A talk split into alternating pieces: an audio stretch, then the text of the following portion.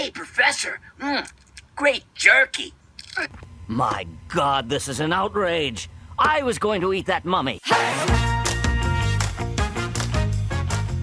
Welcome to The Internet Says It's True, a show where we learn something new every week, part of the W C B E podcast experience. My name is Michael Kent, and this topic is disgusting. We're going to combine Egyptology with cannibalism this week and talk about another thing that sounds made up, but it's totally true. As always, please consider supporting this podcast by signing up for Patreon. You can join at three different levels, the smallest level just being one dollar a month. It's patreon.com slash Michael Kent. And when you do that, you're able to watch videos and content that I don't put anywhere else, including sixty episodes of Joke Story Trick, which is my web show where I interview B and C level celebrities and then I tell jokes. Now, let's get on to this week's topic, which comes to us from Rob. Hey, Michael, it's Rob. I recently learned that people in England used to eat mummies. It is imperative that you get to the bottom of this. Does the internet say it's true? That is a great question, Rob, and thank you for the call. As I said, this one is gross, but I find it super interesting. I spent the week learning about it. Let's get into it. There's an eighteen fifteen painting by Martin Drolling that hangs in the Louvre.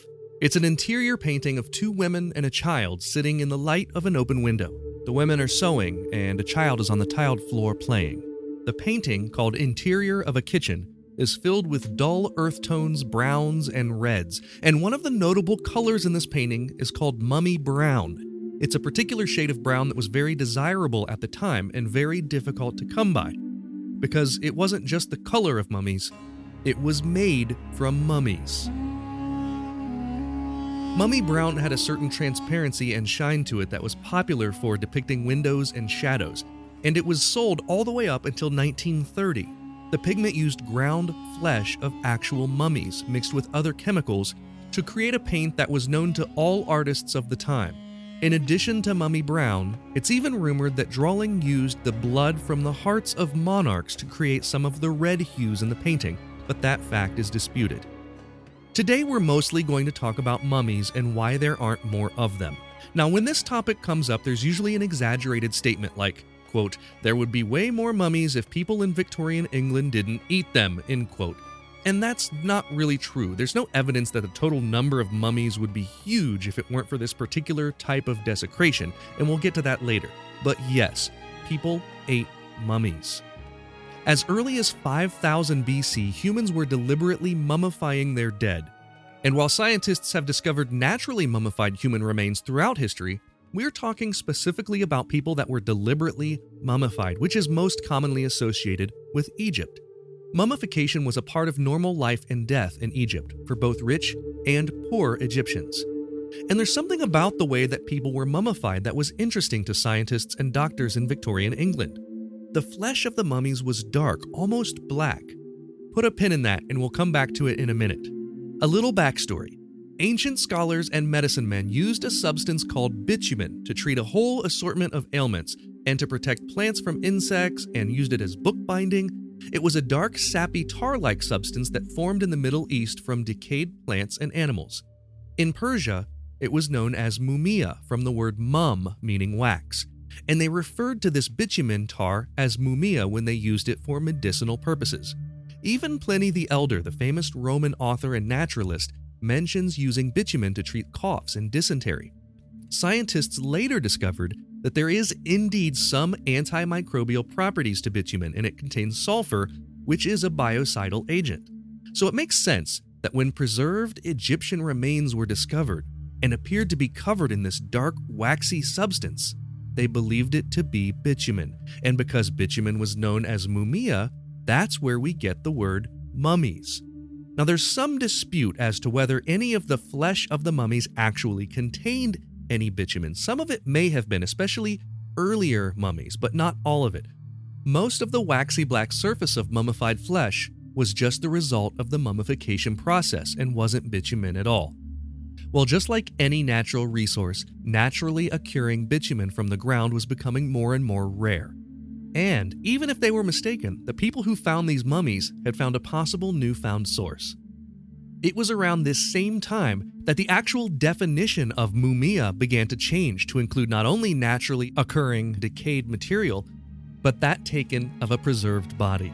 I think it's probably easy to see at this point where this is going. Along with heroin for cough syrup, tobacco for headaches, and mercury for S T Ds, people started to believe that eating small bits of ground mummy flesh could be beneficial to their health. It was a very strange and disconnected form of what's known as medical cannibalism. There was a time when King Charles the Second of England sipped what he called, quote, the King's Drops, and it was his own personal tincture that was made up of ground human skull suspended in alcohol. In the sixteen hundreds, a scientist named Thomas Willis believed that if you ground up a human skull and mixed it with chocolate, you could cure apoplexy. In Germany, doctors used human fat soaked in bandages to treat wounds. Can you imagine that? Using someone else's fat for your health? I'll be back with more after a quick break. There was a time that humans used one hundred percent organic products as healing balms and moisturizers for their skin. Well, I've partnered with an awesome company that wants to get back to those times. Fatco sells organic and responsibly made tallow-based skincare products. For centuries, humans used tallow in skin moisturizers and healing balms, but unfortunately, the topical application of these fats seemed to stop around the same time that animal fats stopped being considered part of a healthy diet. A lot of modern skincare products do more harm than good by stripping your skin of its natural oils. Let's change that. You can try them out now at fatco dot com and get fifteen percent off your order by using my promo code INTERNET. Go to the internet says it's true dot com slash deals for the link. Everything is impermanent. Nothing lasts forever. And if you want to enjoy life, you've got to take a leap and live in the moment. One Week Tees is a new t-shirt company that takes that idea to heart. Every week they release a fun new design on a t-shirt, then they permanently retire it after one week. If you don't jump on it, you miss out on it forever. So in effect, every t-shirt they sell is limited edition. At noon every Monday, the new design gets released and the old one goes away. It's a pretty great idea, especially if you want to have a shirt that you can almost guarantee no one else will have. Check out One Week Tees on Facebook and Instagram to see their new design each week. It's the number one Week Tees. Or check out their website at one week tees dot com. And because you listen to this podcast, use the promo code INTERNET to get ten percent off your order. The link is in the show notes. I've been traveling again lately, and that means I've been wearing my Scotty Vest jacket, which is awesome for anyone who sort of lives life on the go like I do. It's been awesome for traveling around because it's got tons of pockets for all my gadgets, my phone, my glasses, my wallet, my charging cord, you name it. It's a clothing company I believe in, and I'm confident they've got an article of clothing that you'll love. The best thing you can do is take a look at all the awesome pocket-packed clothing on their website. To get fifteen percent off your order, visit the link in the show notes. Let's get back to the story. In Victorian England, consuming blood and tinctures made from ground human bone were up to date with the science and the beliefs of the time. It wasn't considered some sort of strange medicine. It's interesting to think about the fact that at this very same time, Protestants were persecuting Catholics for their belief in transubstantiation, and they thought it was outrageous that Catholics believed that they were drinking the blood and eating the flesh of Jesus. And here at the same time, people were consuming blood, fat, skull, and flesh of the dead for their health. Some of the health benefits that they believed consuming mummy powder would provide was vitality, protection against illness of the liver and spleen, curing paralysis, and the list goes on and on. It was like a snake oil of the time. So where did these mummies come from? Gentlemen, you're hired.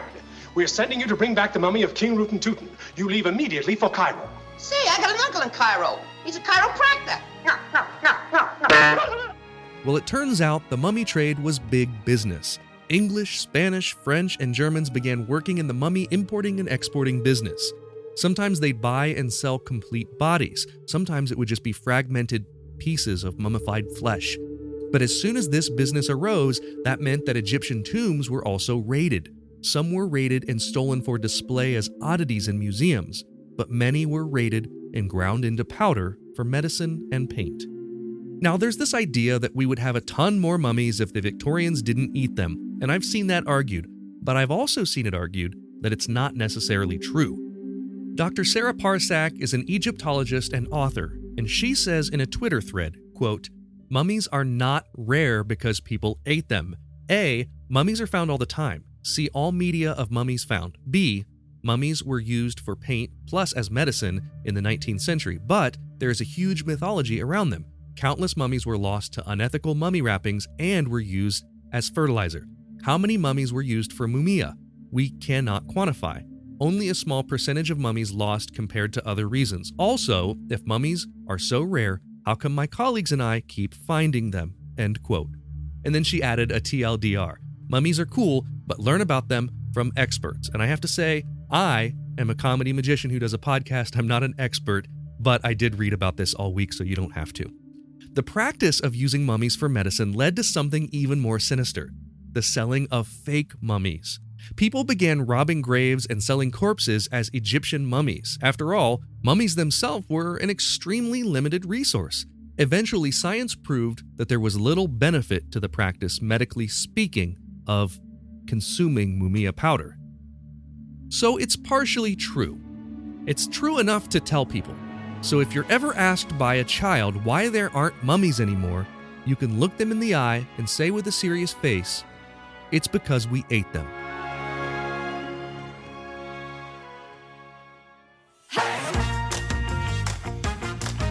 Now it's time for the part of the podcast where I call a friend, and today I'm calling Doctor Andy Luttrell, the host of the Opinion Science Podcast.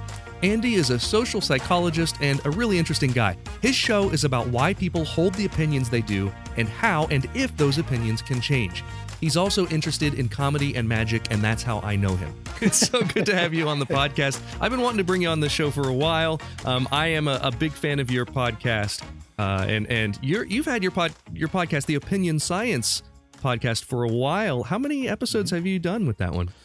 I think episode sixty is the one that I just got ready to release. So at least sixty of them have and, been out. And you're finding actual like scientists and important people, people that you're, you're finding experts in your field for each episode. More or less. Yeah. So it's a show about... Um, just it's kind of loosely about the psychology of opinion, but it can pull from so many areas. So my colleagues in social psychology, but also political scientists, communication folks, political campaign managers, film reviewers, like anyone who sort of has has insight. An opinion. Yeah, well, who has an opinion and an opinion about opinions. Yeah, uh, that's someone who I'd want to talk to. That's that's it's really interesting to me, uh, and and such a relevant topic in today's world, really. I mean, mm-hmm. um, you know, opinions are the things that are separating society, and it's really interesting to study why people have the opinions that they do. I'm sure you've read the um, the Righteous Minds book, the Jonathan Haidt sure. book, which is such such a great book. I, I recommend it to to everyone who's listening. I'm not sure I agree with Jonathan. Is it Haidt? H I Haidt Haidt H I H A I D T. Um. Mm-hmm. And I'm not sure I agree with his political opinions, um, but, you know, him being like, he's like a hardcore libertarian guy. But this book will help chill you out if you're getting frustrated about your mm. your friends or family not believing the same things you do. Um, and so that's basically the type of thing that you study, is why do people believe what they believe? And you're finding I was I I I give my take my hat off to you, because in the first few episodes of this one, I was trying to find subject matter experts to match up with the episodes, and it was just so much work. Mm. It's so hard to find people who not only know what they're talking about, but are interested in coming on a podcast to talk about it. Yeah, I, I have the advantage of sort of living in the world the podcast is about. So I kind of can always have sort of a roster of things, or I'll see a new paper come out and I'll go, oh, when I ordinarily would have just said, oh, I guess I'll read this some other day. Now I go, I better read it today, because maybe this person could come on the show and talk about it. Yeah. And while they're like hot on the scenes, good time to catch them. Right. Exactly. Right. Yeah. And then other times it'll just kind of be like, you know, well, it'd be great to talk to someone who does like national polling, and then reach out to the channels. And I end up getting someone from Pew to come on and talk about like, how does Pew get at America's opinions?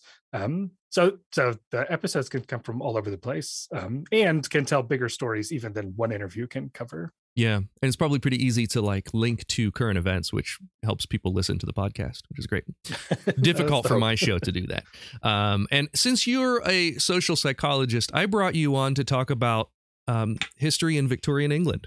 Oh, so, yes. That's what my thesis was on. For this first question, we're playing for a joke. So if you get it right, I have to tell a joke. And if you get it wrong, you have oh, to right. tell me a joke. So which one of these weird things did people eat in Victorian England for its supposed health benefit? Now, people ate, I'm sure, a lot of weird things for supposed health benefit, so I've li- I've limited this to three choices. One of these is definitely something people ate for health. A, mummies. B, wood. Or C, pebbles.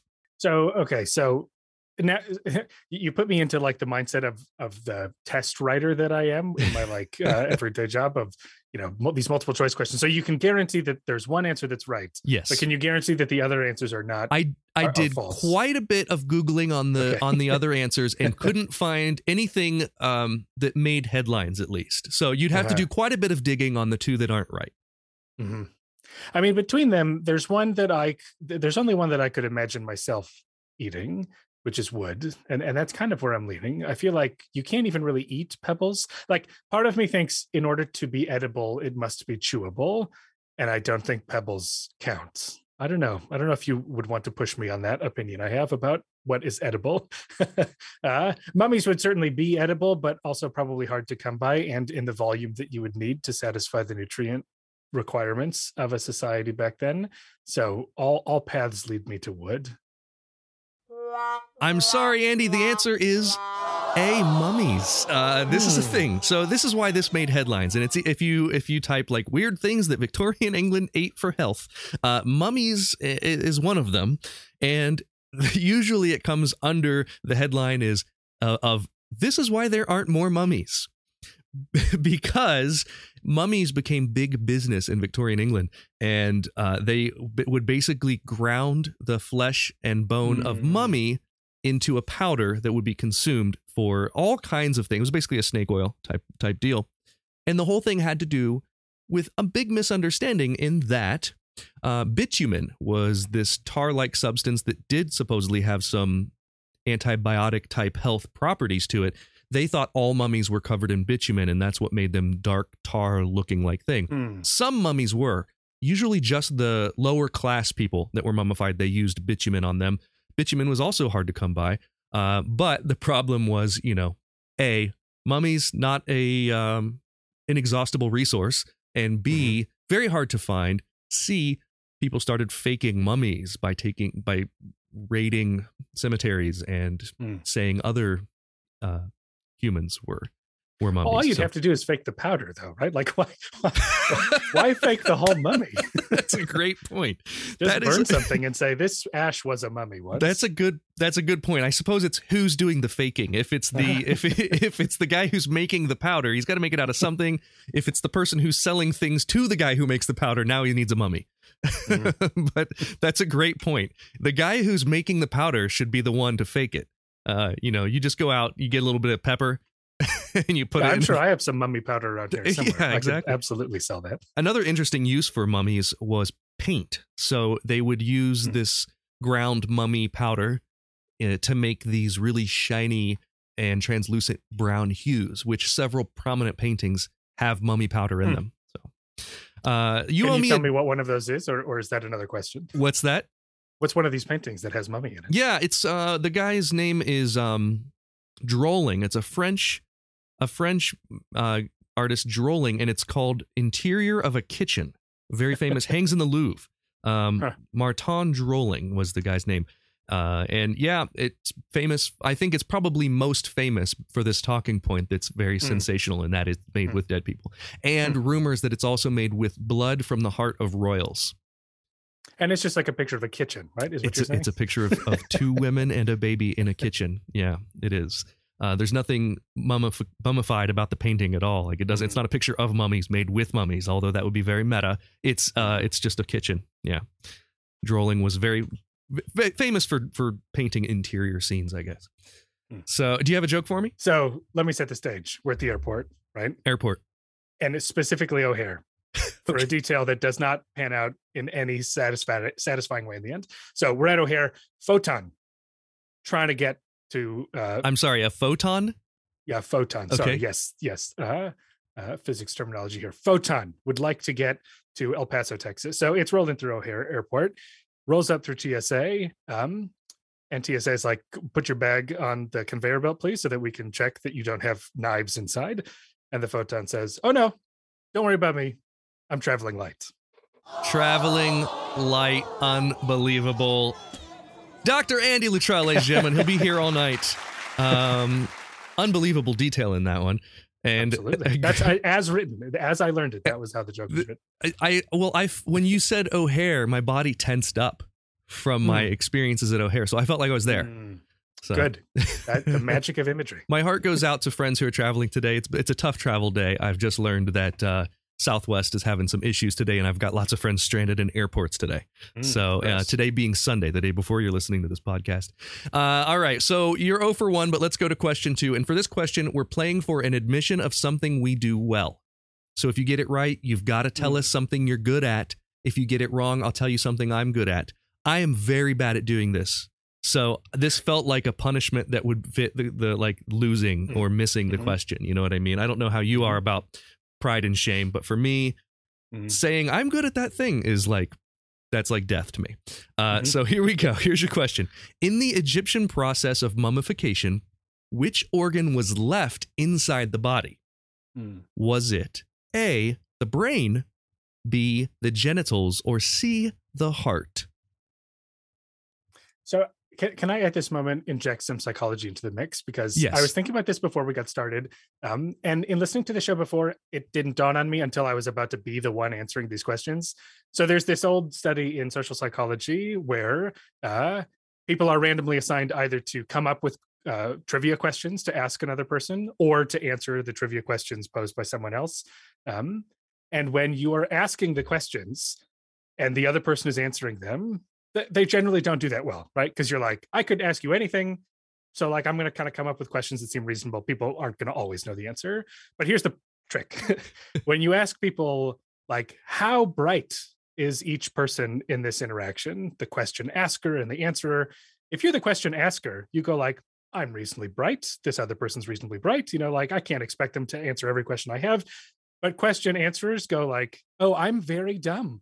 Because this person knows the answers to like all these questions. And when people watch these interactions, they go like, the an- the asker is smart, the answerer is dumb. This is why everyone because, thought Alex Trebek was a genius. Yeah, yeah, exactly. And so I uh, there's this other problem in the show is that every listener at this point is like, like they know the answer to this, right? At they this don't. Point in the show, only the first the only the first question. Ah, so the okay. rest of these are new information for all of us.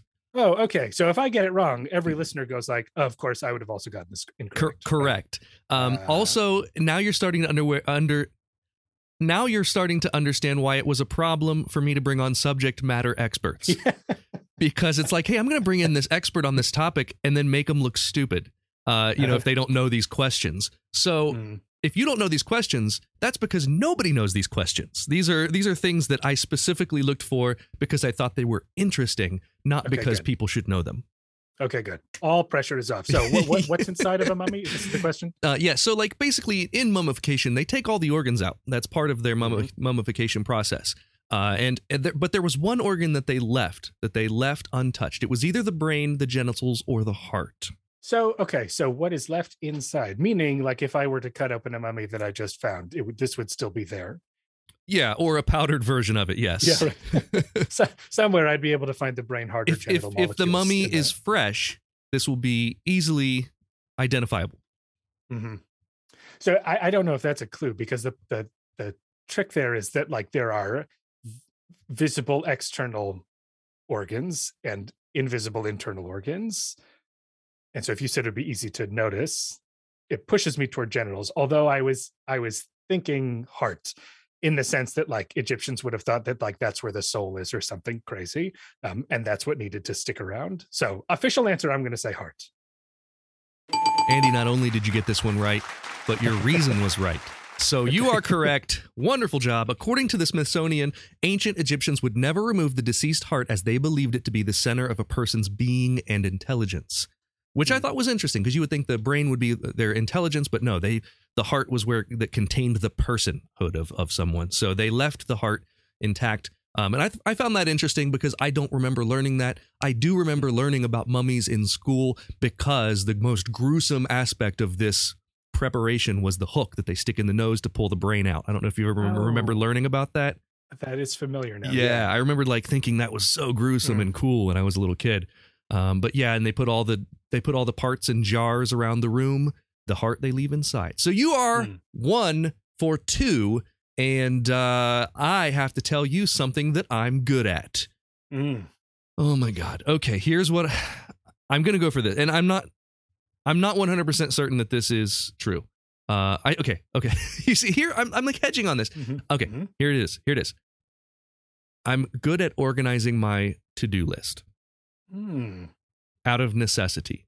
If mm. you saw my calendars and my to-do list, it is a long list, um, color-coded by category. And I don't put more than three things on my to-do list at a time. Now, there might be twenty things on my to-do list, but I have what I call the red list. And the red list is the top three prioritized. When I check one off, I move another one over. Mm. I, I didn't catch it. This is on paper or this is uh, in a, on your phone? Or? It's It goes, I, I go back and forth on that one. It's been, I've I've done both. Um, so, you know, I use the reminders list thing on, on the Apple products, which is nice. Um, but I also really enjoy writing things down. I generally carry it like a little uh, moleskin mm-hmm. with me. And I like I like writing things down and scratching them off and things like that. So I go back and forth on that one. I'm not consistent, mm-hmm. but I am uh, generally like, you know, in terms of the color coding, that's all, you know, obviously that's a phone thing and computer mm-hmm. thing. So yeah, you can't carry a moleskin and six different pens. It's one of those ones that I had when I was a kid with all the different colors right? that you snap oh, down yeah, from the top. Yeah. Yeah, possibly that would work. Uh, okay, let's keep going here. Um, question three. For this question, we're playing for a coveted The Internet Says It's True sticker. These are square and sticky, and they're extremely valuable. Which one of these statements is true about the mummy of Ramses the Second, one of Egypt's most famous rulers? So one of these is true. A, his mummy has been issued a passport. B, his mummy is the only one with open eyes. Or C, the mummy was once owned by Winston Churchill. Hmm. So the, the answer that I would find the most interesting, if it were true, is the second one about the open eyes, because it's the kind of thing that makes you question what you know about mummies. Because you go like, oh, are most mummies' eyes closed? What do what? Because the eyes are under the the wrapping paper. That's what they call it, right? Egyptologists call it wrapping paper. Yes. Uh, yes, they call it wrapping paper. But for that reason, like, it doesn't strike me as the one that's probably right. Like, where I lean is the passport one, just for like the logistical issues of like, probably it's in the British Museum of Stolen Goods or wh- wherever it might have ended up. Um, and it would have needed some way to get there. And so either for legal or hilarious reasons, they decided to give the mummy a passport. So I, I lean in the direction of passport. You are correct once again for the right reasons. Uh, so... I chose the open eyes because it is a little bit of a red herring because, well, there's a little bit of truth to something similar. They didn't open the eyes. They opened the mouth. So ancient Egyptians believed that in order for a person's soul to survive in the afterlife, it would need to have food and water. And they did an opening of the mouth ritual um, after they died so they could eat and, and drink again in the afterlife. Uh, but uh, and there was no mummy once owned by Winston Churchill. I made that up. I thought it'd be interesting, you know, kind of like a Michael Jackson of his day where he's out mm-hmm. buying artifacts. But yes, the mummy was issued a passport. It was discovered in eighteen eighty-one in the Valley of the Kings. His body was flown to Paris in nineteen seventy-four to be treated, get this, for a fungal infection. And it was mm. issued an Egyptian passport, and it listed his occupation as king, and then in parentheses, deceased. So, yeah, it's the only mummy with a passport, Ramses the Second. You know, everything I know about this I've learned in the last week, so I'm, I'm no Egyptologist, which is something I probably should tell the people on TikTok, because I'm doing I've been doing these videos on TikTok, and people are very contentious about uh, wanting to know my sources as if I'm making this stuff up for the fun of it, which I could do. I mean, I could make up total facts, but people are very angry that, at the fact that I am not an expert in the field. Uh, whatever I'm talking about. Mm-hmm. um, like, no, I, first of all, I'm a comedy magician. You can read that in my bio. Second, uh, you're on TikTok. So like, not really sure why you're fighting as if this is Facebook. Come on. Question four. For this question, if you, by the way, you get a sticker, uh, we'll get that to you mm-hmm. soon. That's a Internet Says It's True sticker. Uh, question four. For this question, if you get it right, you have to tell us about your favorite teacher. If you hmm. get it wrong, I'll tell you about mine. Doctor Miles compound was something that people ingested in the eighteen thirties. I said that as if it was his full name, Doctor Miles compound. Doctor Miles was his name. Compound ah, okay. is what he, Doctor Miles is selling. Doctor Miles Compound was something that people ingested in the eighteen thirties to treat indigestion, diarrhea, liver disease, and cholera. What would we call Doctor Miles Compound today? Is it A, hookworms, B, feces, or C, ketchup? Wow, th- those answers were not going down the direction I thought they were. I was, my guess was like Pepto-Bismol. I was oh, fairly right. sure that that's where things were headed. Uh, neither of these things are, are Pepto-Bismol. Say, say them again, hookworm. Hookworms, what, feces, or ketchup. And Doctor Miles called this a compound. Whatever it was, none of these are compounds. I guess ketchup would be the closest to a compound. Um, but that almost seems... W- w- did you say when in time this was? eighteen thirty. Yeah, I, I think a definite no on ketchup then. Um, or if it is, because like ketchup used to be made out of grapes, like O G ketchup was grape based, not tomato based. Um, and uh, so I don't know. This just seems like couldn't possibly be ketchup. And so then I'm in the unfortunate situation of choosing between hookworms and feces. This and is always, it's it's a popular always, conundrum. Your show always comes down to this. Uh, yeah, neither is pleasant and neither is the kind of thing you'd want the answer to be, and neither seems more or less plausible than the other.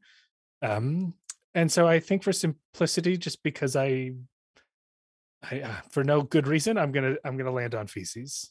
I apologize for your landing on feces, but the answer is ketchup.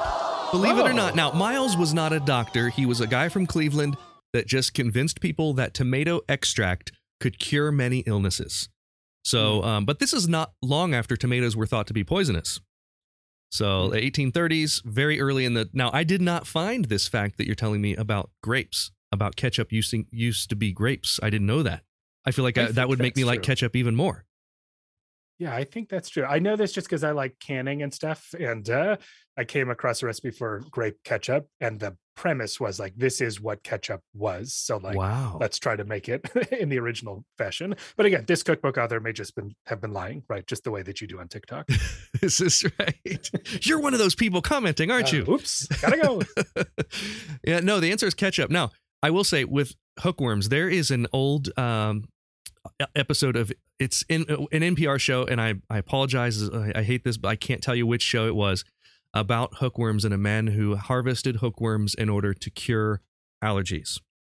Mm. Really interesting. I will find this and send it to you. Maybe I'll put it in the I'll, I'll link it in the show notes, uh, just because I'm now talking about it. But he was selling them and got shut down by the F uh, something something. What is that? The F- FTC it would be. F D A or F- I think okay. the F T C, the, the Trade Commission, shut him down. Uh, so now he moved out of the country and, and runs his business from another country, selling his hookworms elsewhere. So yeah, and and the way that he got his hookworms was he went to a country where hookworms were like present around the latrines and mm. stood there in bare feet, got his own hookworms. Uh, he got them, uh, cured his allergies, and then harvested them for other people. And yes. The way that he harvested them was from what you thought Doctor Miles' compound was, but it was not feces. He harvested them out of his own feces, and this show has gotten disgusting. Mm. I, I, I think I'm just so happy the actual answer is ketchup now.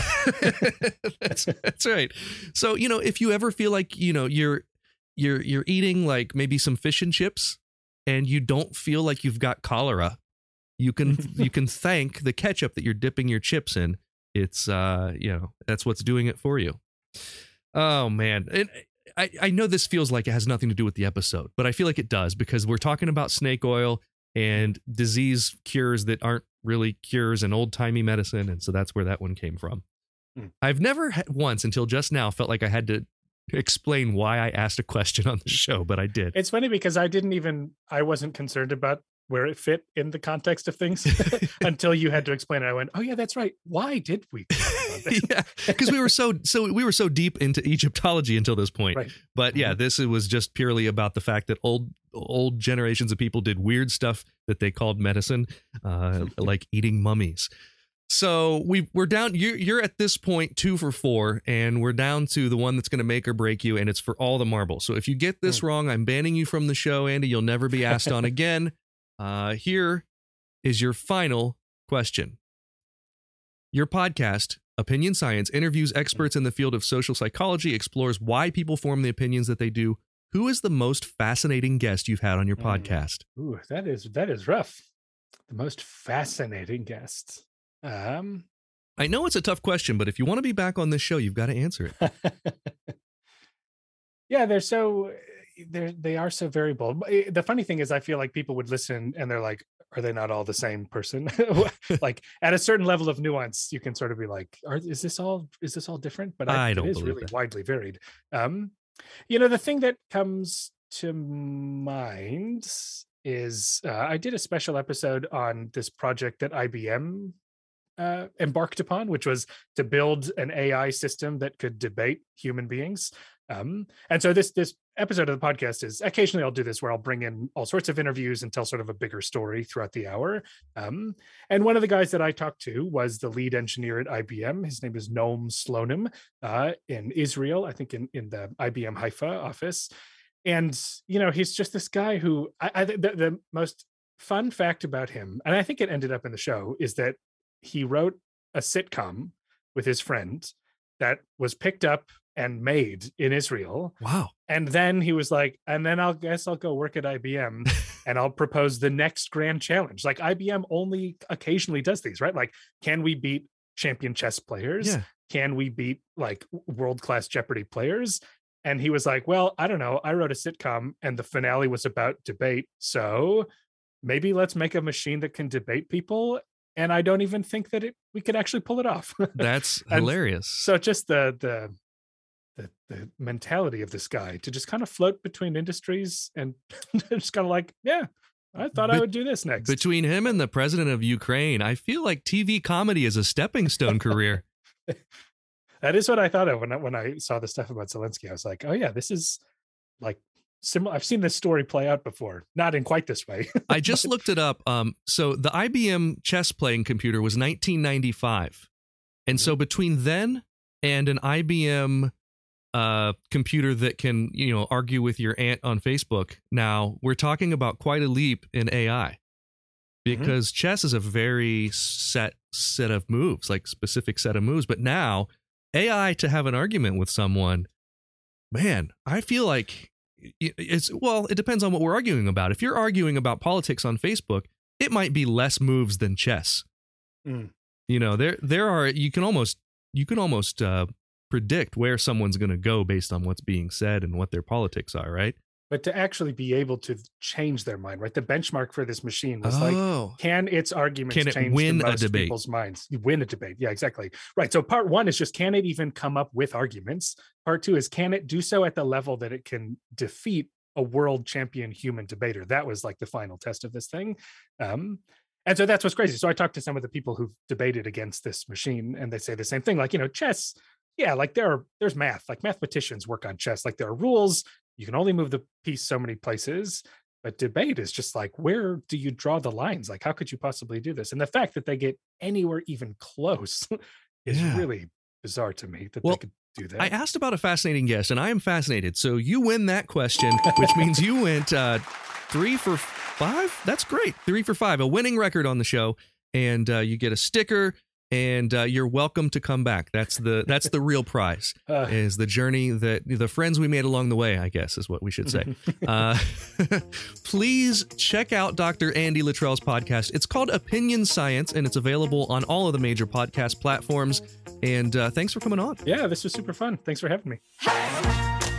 Well, that's all for this week. Thanks to Rob for the topic and to Doctor Andy Luttrell for being my guest. Here's a kid who wants his mummy. Thank you for listening to The Internet Says It's True. Don't forget to join up on Patreon if you want to see the unedited video of the guest appearance or to hear bonus episodes. You can do that at patreon.com slash Michael Kent. Also, if you learned something that you didn't already know from the show, please visit iTunes and leave us a review with five stars and a few words.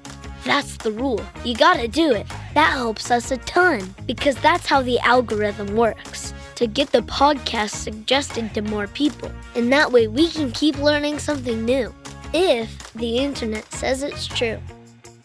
The Internet Says It's True would like to thank the Patreon subscribers whose monthly contributions helped make the show possible. Sean Brown, Catherine Morgan, Bryce Swanson, Eugene Anderson, Matt McVeigh, Jim Martin, Joanne Martin, and the show's official Emperor Kick Track. The show is written and produced by me, Michael Kent. The theme song is by Finite Music Forge, and additional music this week was from Aaron Kenny and Jesse Gallagher. All audio clips in this episode are used for education and commentary and used under Fair Use Title seventeen, U S C Section one oh seven. You can listen to past episodes by searching for The Internet Says It's True wherever you get your podcast, and you can see bonus content at patreon dot com slash Michael Kent.